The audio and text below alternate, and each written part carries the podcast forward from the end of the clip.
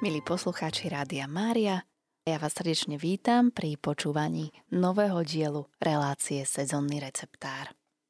V minulom dieli sme sa rozprávali o prásličke rolnej.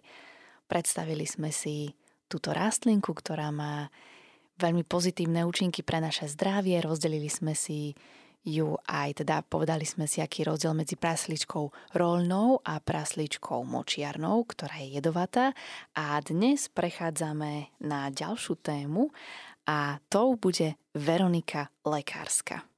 Poďme si túto rastlinku na začiatok trošku predstaviť, poďme si povedať o tom, ako vlastne vyzerá a zároveň si ju aj zaradíme do systému rastlín. Veronika lekárska patrí do čelade krtičníkovitých. Je to trváca bylina s plazivou až do 30 cm dlhou stonkou. Jej listy sú elipsovité alebo obrátene varicovité, pílkovité, chlpaté a s krátkou stonkou. Kvety sú bledomodré, podľa toho je ju teda poznať a vytvárajú strápec so štvorpočetným kalichom, štvorpočetnou korunou a s dvoma tyčinkami. Plod je mnohosemenná dvojpúzdrová tobolka. Veroniku nájdeme na suchších pasienkoch a na lúkach, na medziach, vo svetlejších lesoch. Obsahuje mnohé účinné látky, ako napríklad glikozid a okubín, horčiny, triesloviny, silice, saponíny, organické kyseliny a tiež živíce.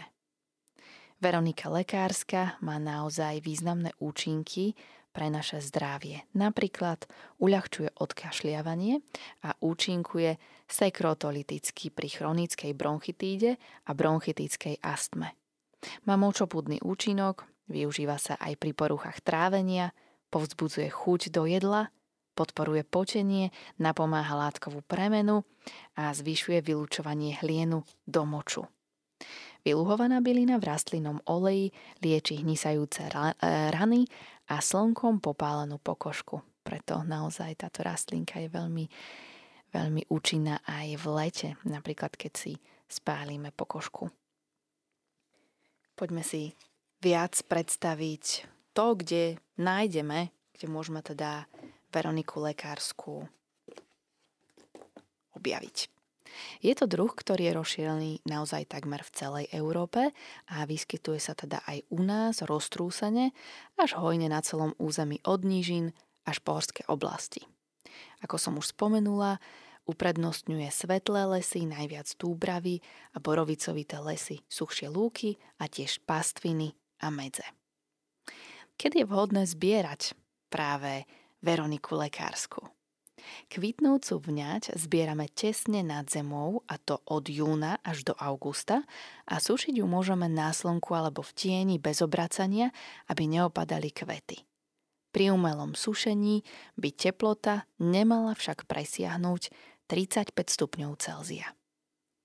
Čo nám hovorí o tejto rastlinke ľudové liečiteľstvo? V stredoveku si túto rastlinku naozaj veľmi cenili a to ako účinný a osvedčený liek a pripisovali ju takisto proti mnohým plúcným chorobám, vrátane tuberkulózy, považovali ju za znamenitý prostriedok proti akémukoľvek jedu.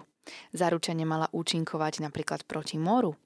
Neskôršie skúsenosti priniesli trochu triezvejší pohľad na jej účinky, no aj tak Možno zápar z vňate označiť za liečivý a odporúča sa pri chronickej bronchitíde na uľahčenie odkašľavania.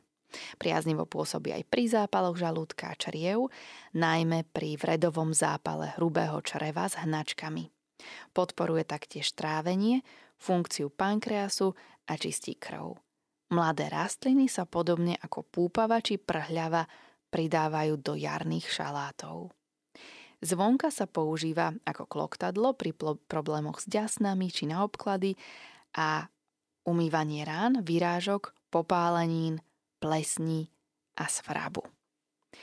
Tieto informácie sme čerpali od pani Jaroslavy Bednářovej z knihy Herbár alebo od Alchemilky Požindavu a takisto aj z webovej stránky www.zdravopedia.sk. Máme tu pre vás ešte jedno upozornenie. Treba dbať na to, že už naši predkovia, ktorí boli naozaj múdri a nezaťažení súčasnou dobou, odporúčali pri mnohých ťažkostiach, či už žalúdočných, črevných, infekčných alebo akýchkoľvek bolestiach tela alebo duše, požívať niekoľkokrát denne rôzne čaje, tinktúry, odvary, oleje a tak ďalej. Podľa aktuálnej európskej legislatívy sa však takéto odporúčania považujú za zdravotné tvrdenia, ktoré musia byť vedecky dokázané a nemôžu sa pri bylinných produktoch uvádzať. Napriek tomu, že účinky niektorých tradičných byliniek a plodov neboli preukázané vedeckými štúdiami, každý človek má možnosť riadiť sa vlastným úsudkom, zdravým sedliackým rozumom a radami svojich predkov. Preto teda pre informáciu všetky tieto údaje, informácie, ktoré tu podávame, čítame z kníh a takisto aj verejne dostupných strojov. Samozrejme, nesmú nahrádzať liečbu lekárom a samozrejme na každého človeka, keďže sme každý individuálny, stvorený na Boží obraz, tak na každého majú aj tieto rastlinky osobitný a individuálny vplyv, pretože preto tieto informácie samozrejme nemôžeme brať ako, ako tie, ktoré teda platia na všetkých rovnako. Poďme sa teda ďalej pozrieť na účinky Veroniky Lekárskej. Ideme sa v tejto chvíli pozrieť na pohľad Márie Trebenovej, ktorý uvádza v knihe Zdravie z Božej lekárne. Podľa tradície našich otcov je táto liečivá rastlina – obľúbenou prímesou do krv prečistujúcich čajov a spolu s prhľavovými výhonkami pomáha liečiť rôzne chronické exémy. Pri nepríjemnej stareckej svrbľavosti si nemožno Veroniku dosť vynachváliť. Slabé, precitlivené osoby ju znášajú ako dobrý žalúdočný prostriedok s miernymi účinkami, pretože upravuje trávenie. Odstraňuje aj zahlienenie žalúdka a rôzne čorevné poruchy. Pani Trebenová vyzdvihuje aj to, že Veronika má vynikajúce účinky pri nervozite, ktorá má pôvod v duševnej prepracovanosti. Jedna šálka vypitá večer pred spánkom robí svojimi upokojujúcimi účinkami naozaj divy.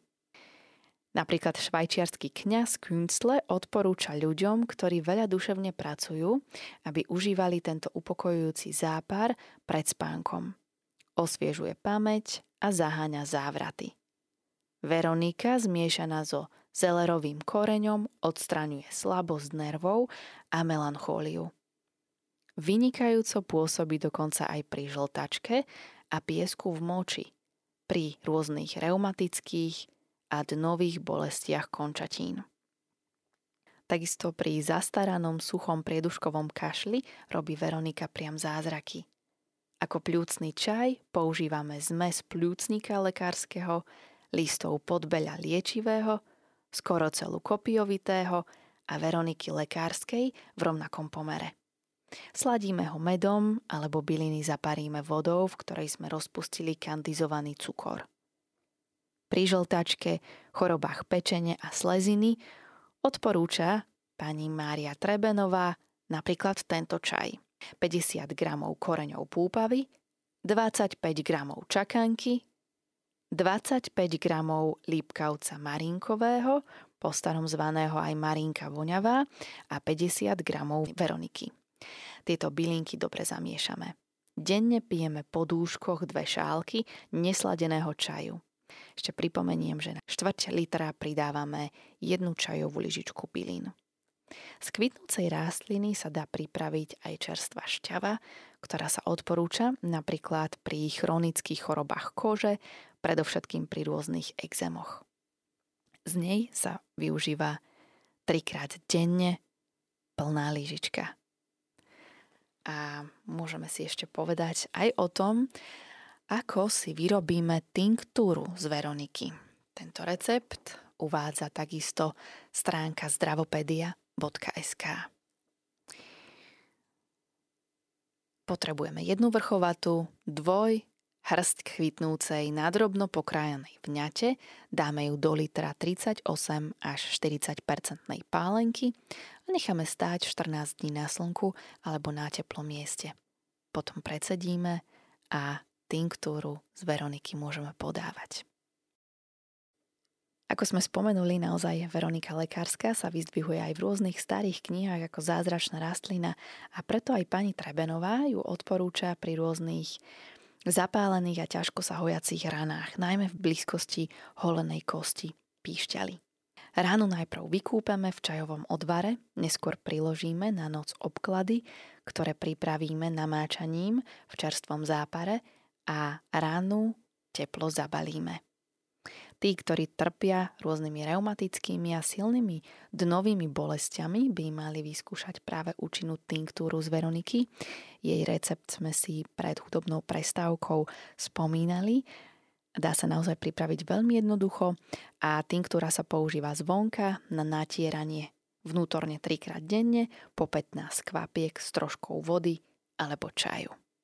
Milí posluchači Rádia Mária, toto bol dnešný diel relácie Sezónny receptár, ktorého témou bola Veronika Lekárska.